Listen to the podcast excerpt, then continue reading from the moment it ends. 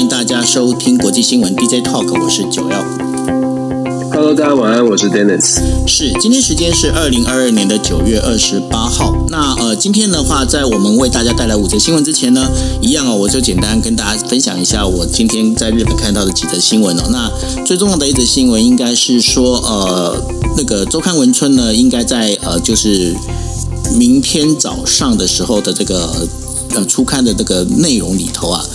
呃，会据说会有一一篇报道会在提到，就是说那个呃日本的外相啊，就是外务大臣呢林方正。那林方正呢，他曾经特别指示哦，指示就是外务省的官员。那然后呢，就是呃在这个特别就是说，因为我想说，大家如果一直在最近有听到，就是呃这一次安田文雄呢呃使用这个呃应该是运用哦运用这个安倍晋三的这个国葬，那然后呢再进行所谓的吊唁外交，那有些。有些媒体分为呃分呃译为叫做葬礼外交哦，那比较正确的说法应该叫吊唁外交了哈。那吊唁外交里头的话，这所以这两天的话，不管是日本首相也好，或者日本天皇也好，都非常的忙碌，因为天皇的话，他要接见一些外国的元首，包括有一些国王，像约旦国王啊之类的哈，他们要他接见。那这个呃，就是岸田文雄，他也跟许多的呃来自国外的这些重要的元首啊，或者是重要的政治人物见面。但是呢，呃，林芳正特别只是外务省哦，做一件事情，就是说，在迎宾馆跟岸田文雄见面的话，必须是现职在国会议长以上的职位才能够进到迎宾馆了。那这当中的话，当然我们知道，这次台湾派到日本的这个吊唁团里头啊，它当中的话，不管是呃前立法院长王金平，或者是现任的呃，就是我们在讲的，就是呃日本关系协会的会长苏家全，他也是前立法院长哦。他们都是属于国会的前任，所以呢，对他们来讲的话，他们都没有办法进到呃迎宾馆了。所以呢，呃，在昨天我们我也跟大家聊到了，所以很多媒体会认为说，哎呀，这个呃，就是呃，台湾哦被唱名做台湾这样的事情，觉得好开心哦。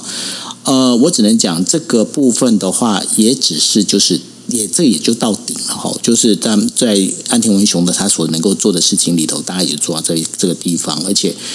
也跟大家在讲说他出场次序，大家可以去了解哦，就是在国家之后，然后在其他的一个就是我们在讲国际组织之前这样的中间的这个呃，虽然模糊地带，当然他做这件事情在中国一样依照依旧的。好，不能免俗的，由汪文斌呢提出了抗议。那当然呢，在这整个状况里头，呃，我觉得大家要更去思考的一件事情，就是说，那如果林芳正做这些事情，那这是不是代表哈？代表就是说，日本的这个整个政坛哦，是不是就像我过去一直在强调的，他已经从一个保守鹰派开始逐渐的往亲呃，等于说比较像。亲中的这样的一个鸽派哦，就是希望能够采取融合对话的一个谈话的一个鸽派的一个角色来走。那如果是这样的一个走法，尤其是在二十九号的时候，刚好是日中建交三呃五十周年这样的一个日子里头，那这对台湾未来哦，尤其是日台关系，对台湾讲，日台关系会非常非常重要的原因，是因为呃，不管在我们在讲说国防外交也好，或者是在整个台湾跟日本的这个经济的那个相互的交往往来也好哦。呃，日本算是我们非常重要重要的有一个盟邦哦，在在某个角度里头，虽然它是没有外交关系的一个盟邦哦，所以说，呃，对于日本这边的台湾下的功夫到底够不够，那做的到底好不好，这件事情非常重要。但是我只能我只能很遗憾的跟大家讲，我就我的观察了，当然我也是被很被某。就是智库学者大洗脸了，就是说没有，我们有做。但是就我看到的，包括我跟日本的一些啊学者讨论过，他们也都认为啊，台湾在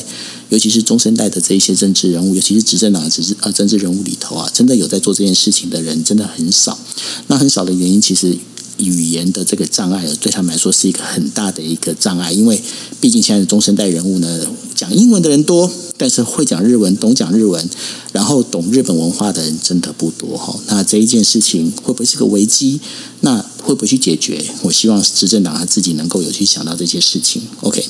好，那这是我看到的这个呃日本在今天的一个新闻。那另外一个话就是，如果想要学日文的话，应该是好好的去看一下这个菅义伟前首相哦，他所念的悼词哦。那这悼悼词悼词里头啊，我觉得就是呃。我个人觉得啦，他跟他可以媲美袁枚的基美文，我觉得他的整个文采写得非常好。但是有人说这个这个文章其实是电通他找电通的那个呃写手来写，但是我觉得不是重要的哈，因为毕竟他在念的时候，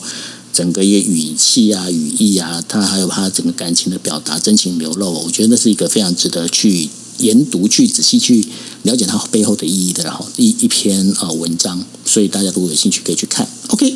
好，那我们来进入我们的呃五则新闻。第一则新闻要跟大家聊到，当然今天呃国际都非常关注的，就是俄罗斯呢单方面并吞了就是乌克兰东部呃还有南部的总共四个省哦。那这个就是亲俄的亲俄派的在二十七号之前举行的公投啊，获得了多数的赞成，而且他们的投票投票的方式非常有趣哦。那有趣就是要打双引号，怎么样有趣去呢？他们是带着枪哦，然后走到那个就是家家户户，因为不出来投票，他他。直接到那边去，来来投票投票投票哈。那然后呢，这个投票他是带着枪来投票，所以说他们这个投票率非常的高哦。那投票率的这个这当中的话，这个当天计票的结果是有到大概有超过百分之八十七到八百百分之九十九的这个选票是代表支持的。在过去我听过的这样的一个那么高的支持度，大概是在选蒋总统的时候，大概是有这样的一个支持度哦。那所以呢，哦这样的话就是有大概有。这个这些他们都呃是赞成，就是跟俄罗斯来做合并哦。那做这样的一个合并，俄罗斯乌那个普丁为什么要做这件事情？最主要原因也是因为对他来讲，他把乌东地区转换成就是俄并吞成俄国领土之后呢，那对他来讲，今天如果乌克兰的军队来攻击的话，他就可以为保护领土的这样的一个借口哦，来去等于说去出兵哦，他就自认为出师有名。当然。在国际间，大家也都不是笨蛋了，所以联合国联合国安理会呢也紧急召开会议，甚至呢有有当中有理事也是提到了，就是说这根本是在打开了潘潘朵拉的盒子，这一盒子一打开之后，未来的整个世界纷争将会更纷乱哦。那这件事情的话，其实是一个非常危险的一个事情，因为这当中会不会引起一个所谓的呃仿效效应呢？因为这已经侵侵违反到的，就是所谓的联合国宪章的第二条啊。这个第二条里面规定啊，禁止用威胁武力的方式侵犯领土的完整性哦。那这件事情的话，对于未来会怎么发展？那这一件事情其实是会非常严重哦。那对于呢，就是呃，乌克兰政府还有包括俄罗斯以及两边的这样的一个支持的这个单位哦，会怎么来做？这也是值得观察。不过比较有趣的一点就是说，大家可以发现一件事情哦，中国它现在开始在跟俄罗斯开始出现一些切割。也就是说呢，现在呃，中国政府呢，其实开始在跟俄罗斯拉开距离哦。俄罗斯一直觉得说，哎，我们不是好兄弟吗？可是你发现中国它现在其实有点冷冷冷淡哦。那这到底对俄罗对俄罗斯的普丁来讲，到底是把他逼上了一个就是墙角呢，还是一个让他能够乖乖的臣服呢？我们接下来可以好好的去看。那另外的话，就是有关于沙乌地阿拉伯的这个呃，就是呃王储哦穆罕默德呢，他现在的权力正在急速的加速当中哦，集中加速哦。那在那个呃，我们在讲那个沙地阿拉伯的这个萨勒曼国王啊二十七号在宣布内阁改组当中啊，他提名了这是穆罕默德王储呢当为首相哦。那这当然也是变成是王储在权力巩固上的一个非常重要的一个垫脚石哦。那当然，这个穆罕默德王储呢，这个今年是三十七岁，但是呢，他呃在国际间的其实有很多的争议。那当中最大一个争议，当然就是呃按涉嫌谋杀了一名居住在美国的一个沙乌地阿拉伯的一个记者。然后呢，还有包括就是使得他的王位继承这件事情啊，能够更顺畅。他做这些事情哦，那这后续的这个做法，那当然当时拜登呢，对于那个。穆罕默德这样做法当然有很多指责，可是现在限于就是包括能源危机啊相关的，穆罕默那个拜登也不得不去跟穆罕默德去见面哦。那这个美沙的，就美国跟沙乌地阿拉伯之间的关系，会不会因为沙乌地的这个穆罕默德王储啊，他的权力更巩固呢？会有一些变化？那这在中东上的这个，我们在讲说的这整个未来的一个政治发展、政治版图会怎么发展？那的确也是很值得观察哦。另外还有一个就是，呃，连接俄罗斯跟德国的这个北溪啊，北溪天然气管道呢，大家如果看新闻，大家就可以知道哦，它在海底的那个这管道呢，好像被破坏了。被破坏之后呢，那这当然是对于欧洲的天然气供应呢，会发生一个所谓的长期中断的一个影响哦。那德国呢，很可能就要必须要透过这个赶快哦，再加盖这个所谓的储气槽哦，要不然的话，今年冬天的这个天然气哦会非常的危险，而且呢，这整个危险的程度呢，会影响到二零二三年哦，会影响到二零二三年呢，这使得这个整个欧洲国家现在整个非常的紧张哦，因为这个呃，现在欧盟这边也在讲说，这是这的确是因为这个应该是有三个地方嘛哈，有三个地方其实出现了不自然的破裂现象，那当中有个地方是在丹麦，那另外一个地方是在瑞典哦。那这些地方呢，呃，会发现就是说，哎，它怎么会出现这样的一个状况呢？那现在呃，有很明显的就是认为呢，就是这应该是呃，就是受到了这个是有关于俄罗斯跟乌克兰之间的这个行动遭受到破坏。那当然呢，俄罗斯政府并不承认有这样的一个事情哦。那当然，在这后面的话，到底会怎么走法？那这个走法的话，我们也值得来继续观察。那另外的话，我们要提，刚刚有提到美国。那美国在呃，就是二十八到二十九号呢，在美国的首都华盛顿举行了这个等于说是呃太平洋岛礁国的会议哦。可是呢，这岛礁的岛礁国的会议里头啊，并没有办法发表联合声明。我们过去常跟大家来讲，就是说，当开了会没有联合声明这件事情，就好像之前呢。中国跟俄罗斯他们在上海呃上海那个上合会里面开了这个就是见了面，首首脑都见面了，可是没有联合声明，这代表这当中其实是有一些故事的哈。那这一次呢，所罗门群岛呢并不愿意签署这样的一个联合声明哦。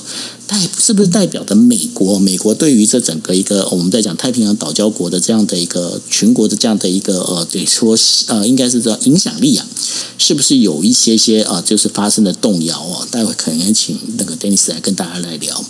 那对于美国来讲哦，问题还不是只有在太平洋岛礁国这个地方而已哦，当中的话还有包括就是美国政府决定是对呃巴基斯坦的这个进行安全维护哦。这已经造成了印度非常大的不满了，因为在啊，印度跟巴基斯坦呢，在边界上一直有一个分歧哦。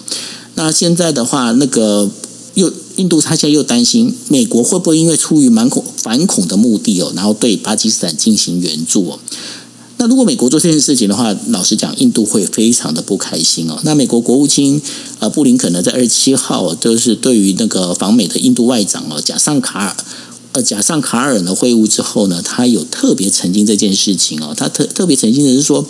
哦，对于巴基斯坦的这个军事援助，并不是添加新的，而是就现有的程序进行维护而已哦。但是印度买不买这一份单呢？其实很难讲哦。那所以呢，对于印度来讲呢，印度。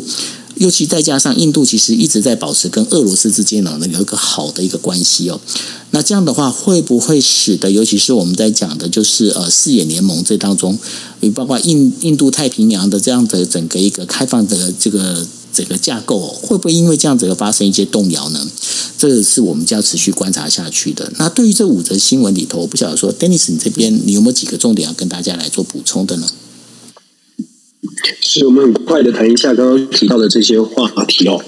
其实今天谈的这些问题呢，呃，其实围围就基本上就是国际政治角力啊，蛮蛮明显的。那我们去怎么去解读？首先，我们先从俄俄罗斯开始。俄罗斯其实延续了我们刚刚昨天前呃这个礼拜大家都会看到所谓的入乌呃入俄公投。刚刚九欧说这个入俄公投，目前媒体报道的消息是超过百分之九十六，甚至最后的结果可能是达到百分之九十八，是愿意乌克兰的民众呢是愿意乌东。地区占领区的民众是愿意加入俄罗斯的。然后刚刚九二讲说，这个只有在蒋总统时代哦，我刚才特别去查查了，蒋总统时代的这个呃投票率哦，事实上也只有支持率大概只有百分之九十五，所以基本上俄罗斯把这个投票率做的比比这个蒋总统时代还要更高一些，百分之九十六到九十八哦，太厉害了。因为我就想说。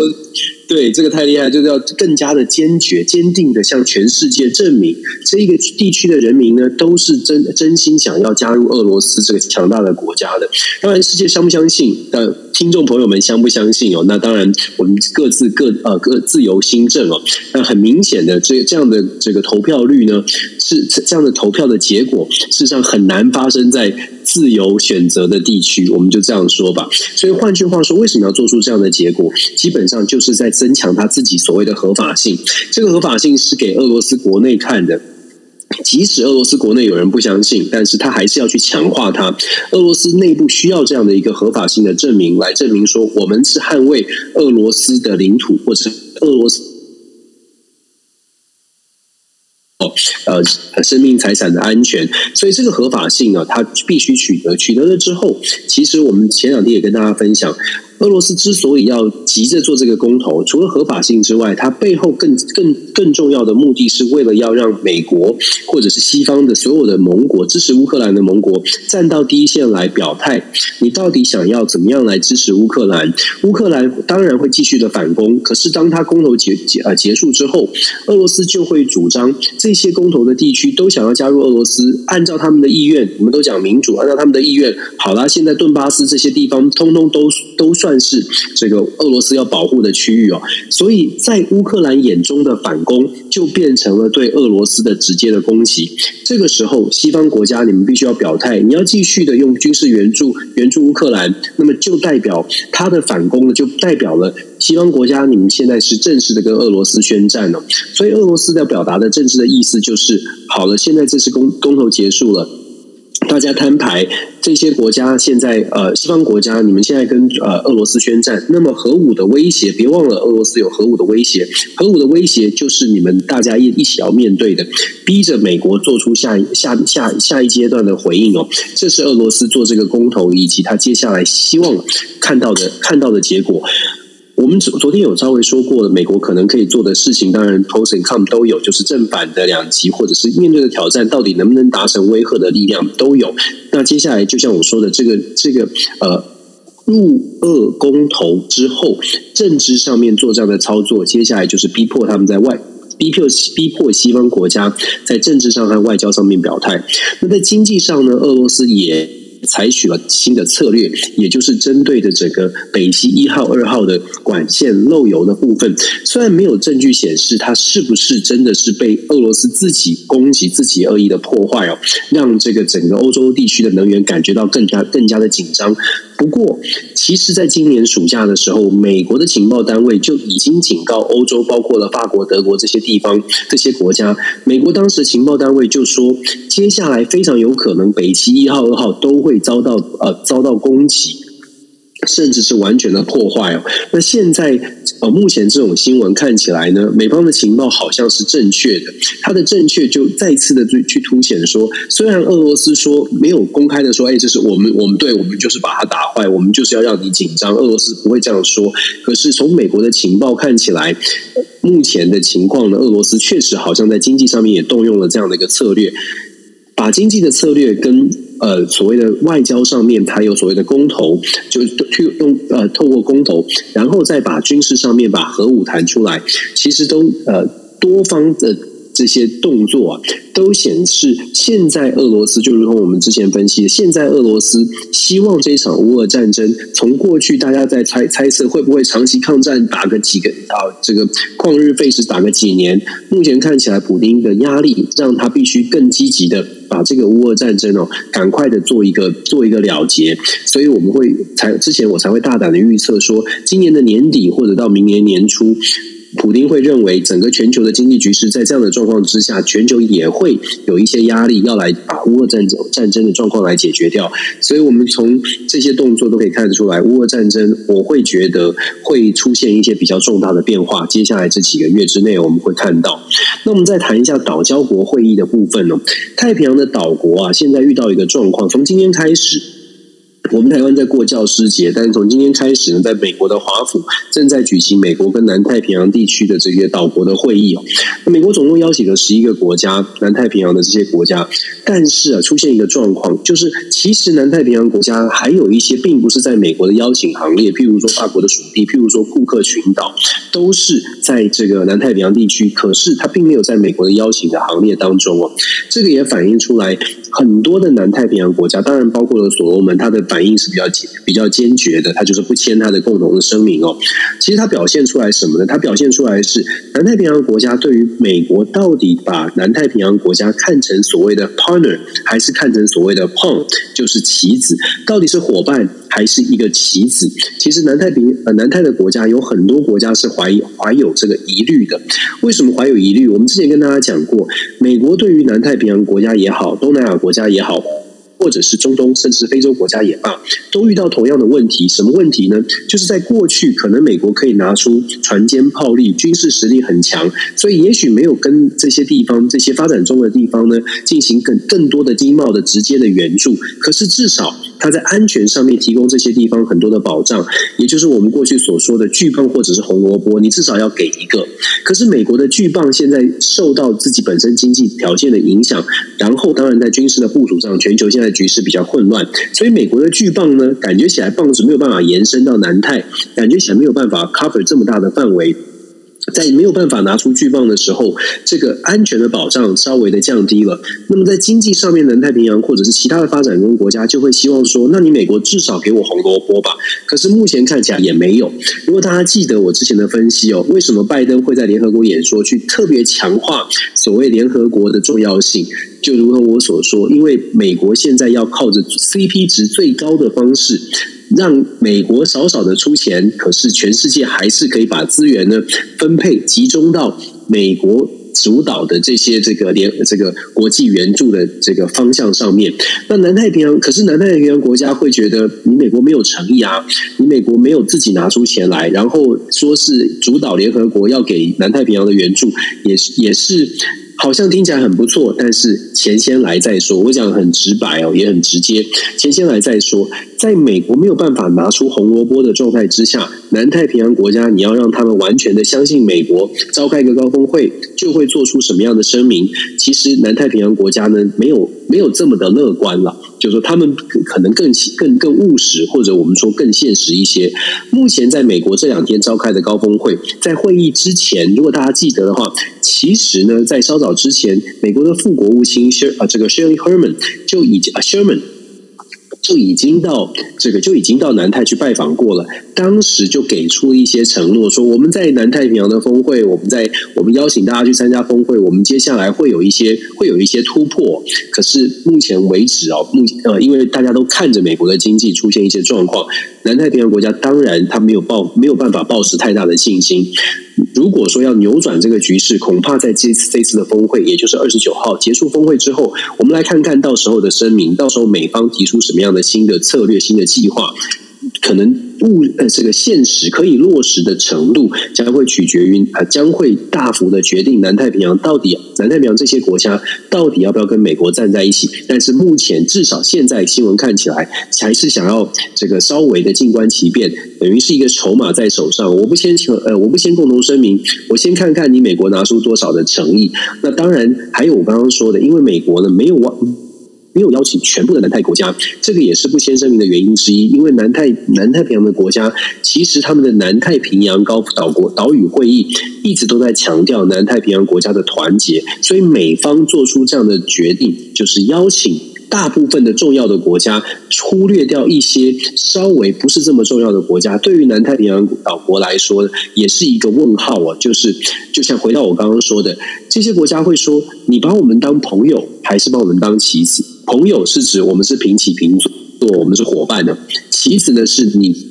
随时想要用的时候，觉得我们重要的时候，地缘战略觉得重要的时候来接触我们；当我们不重要的时候，可能就会被你抛弃哦。南太平洋国家他们很多还蛮多的问题，包括了环境保护、生生态的问题、海水上升的问题。这对于这个这些岛国来说，都是为什么会这么希望这些大国啊给的承诺，不仅仅是口头，更多的需要是实质到南太平洋来做一些协助。所以我们说，这些大国呢，要要帮助南太国家，可能要拿出更多的实质的实质的帮助哦。美国，我们这个从南太平洋。国家的高峰会跟美国的高峰会，可是我我们可以连结讲到说，美国其实在这几年，就是在最近这一年哦，其实呃开展了一个新的计划。这个新的计划呢叫做 Blue Pacific，就 Partner in the Blue Pacific。这个计划里面包括了五个重要的国家，是美国、日本、澳洲、纽西兰跟英国。起始的国家是这五个国家啊，等于是一个一个这个呃蓝蓝太平洋伙伴计划。基本上，它当然就是希望可以在南整个整个太平洋地区发发挥更大的效效益。从利益上的角度来说，他们讨论的是未来包括了整个海洋的资源如何共同来开发。最近呢，他们又加入了，又邀请了德国跟加拿大也一一一起来加入这个蓝海计划或蓝太平洋计划。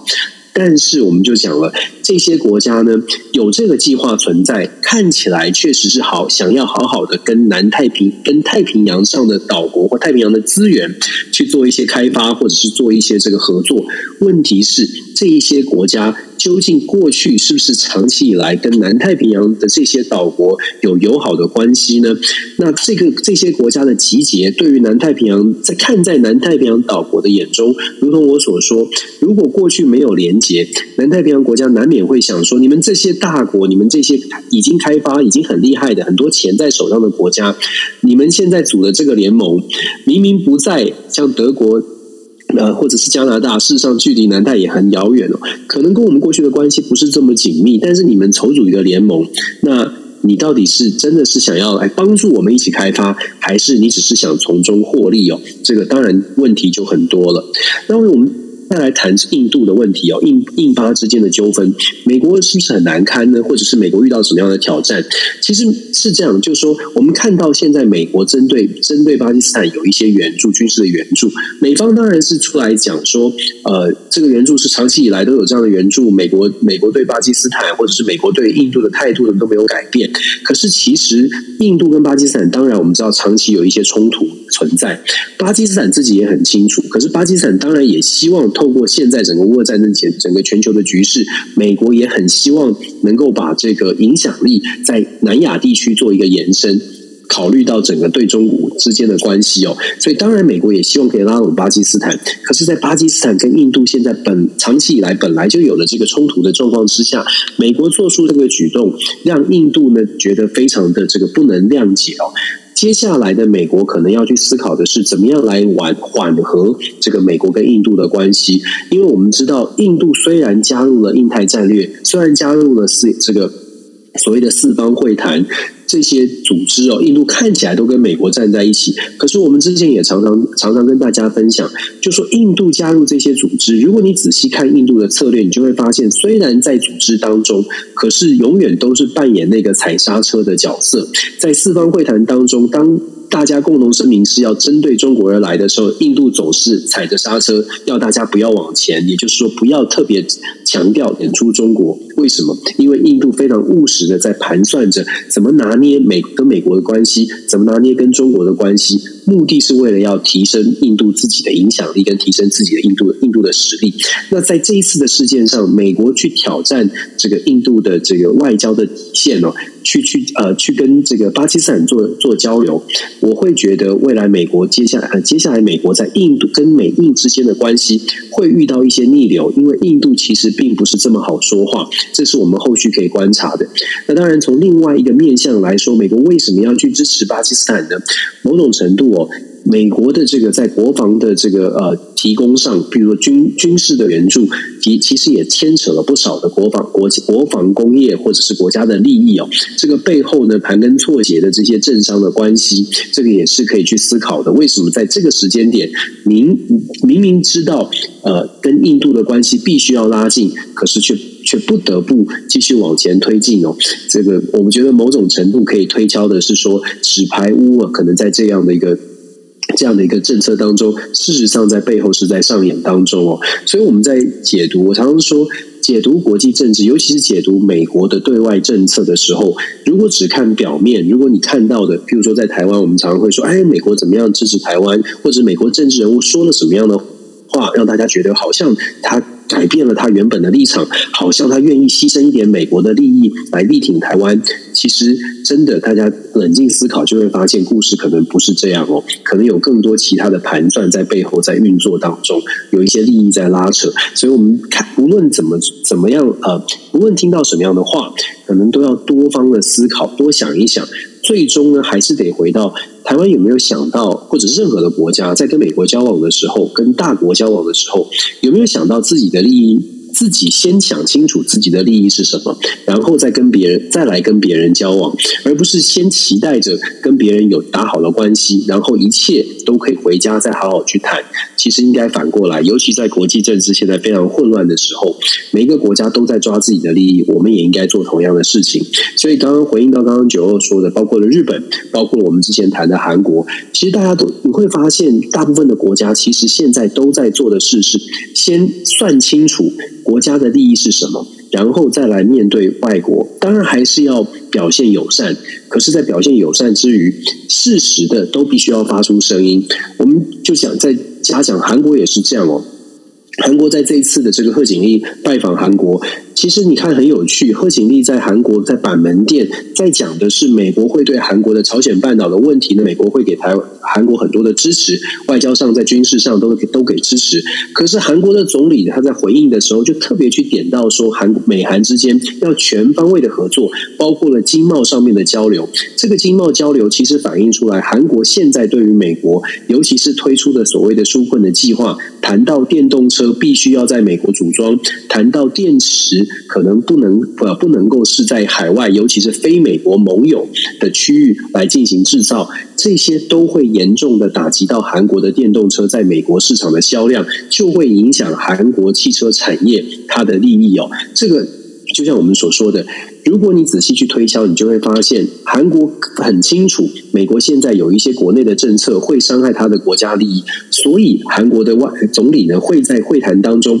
特别去讲说，除了外交军事之外，在经贸上面的往来、经贸上面的关系也要维持好哦，记得哦，啾咪类似这样的感觉哦。所以我说，我们有的时候，你用不同的方法去思考国际政治，你用不同的方法来看，你会发现，其他每一个国家都在想办法用创意为自己的国家在这个局势当中找到一些外交上面可以可以表可以发生的地方。我们一再的强调，在台湾，我们都很爱台湾，我们都很爱国。爱国可以有各种的面向，可是最终最终要思考的是，我们在用的这些方式，到底有没有为台湾能够真实的、务实的拿到好处？这个好处不仅仅是。在政治上表面的好处，这个好处必须是能够带回家里，让国让国人都能够分享得到的好处。韩国这样在做，日本也是这样在做，甚至是菲律宾或者是南太平洋的国家都在做类似的事情哦。我觉得在台湾，我们真的也需要去思考，我们国人有没有在这种友好的国际环境当中，都在讲说各国都喜欢支，都在支持台湾的环境当中跟氛围当中，我们有没有带回来？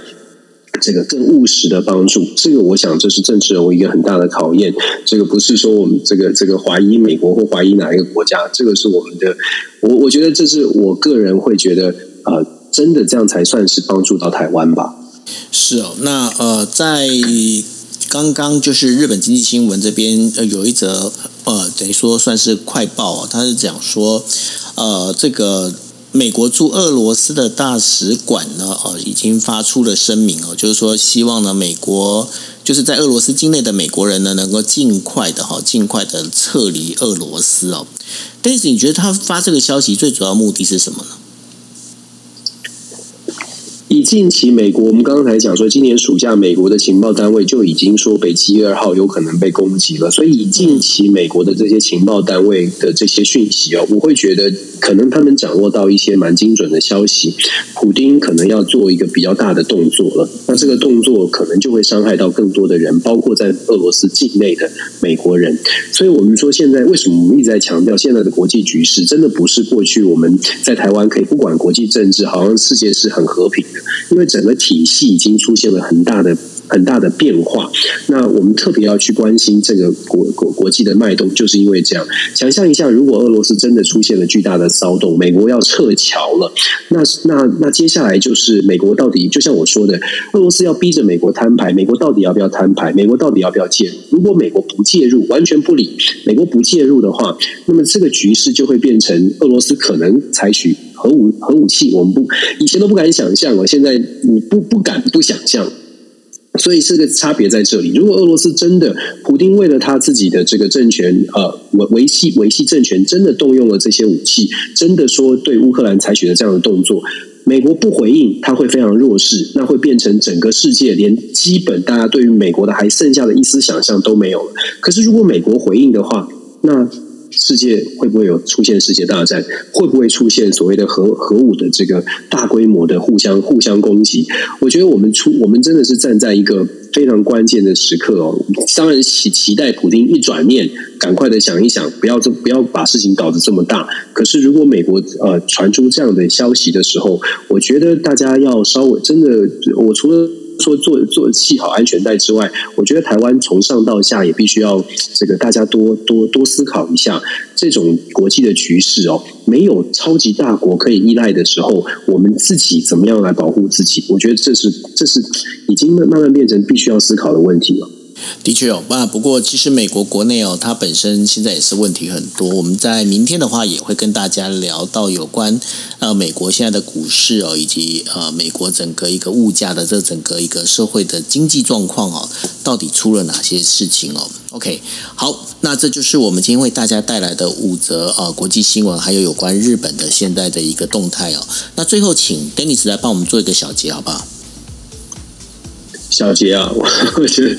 我觉得大家都是多，我们我们在这种局局势当中哦，也不是危言耸听。我觉得真的面对现实很重要，就是这个现实啊，现实是不可能就只只有只有好听话的。所以我们面对，这是为什么我一直在讲说，面对现实很重要。面对现实，如果把事情想的稍微严肃一些，那也许有一些事情我们可以自己在身边做一些准备。所谓的准备，就是我们我们要怎么样表表达我们的意见，怎么样。让让大家都愿意，就是除了好听话之外，可以去思考一下。好，如果现在国际局势是这样，我在投资上，我在未来的生活发展上，我在未来对于政府的期待上，是不是我们可以做一点小市民可以做的事情？那至少让政治人物知道，哎，我们现在看到的状况好像不太一样了。你们是不是可以告诉我们应该怎么做？我觉得这也挺重要的。总而言之呢，我们希望世界可以和平。可是如果世界真的出现了不和平的状态，我们也必须要能够。能够有有方式来应应哦，这是我这是我觉得台湾需要去思考的。是，那总而言之，希望大家呢能够把这个安全带系好啊。二零二二年进到二零二三年哦，可以很明显的可以感受到，先不管说国际的这个局势动荡啊，我们可以确定的是，整个经济会非常的不稳定啊。那不稳定的状况之下，怎么系好你的安全带，怎么把这个二零二三年好好的过过去啊，这是非常重要的一个事情哦。OK。好，那我们明天呢，一样是同样的时间，也欢迎大家持续锁定我们国际新闻直接投克在晚上的十一点，四十五分。好，那今天节目就到这里了，谢谢大家，晚安，拜拜，拜拜，拜拜。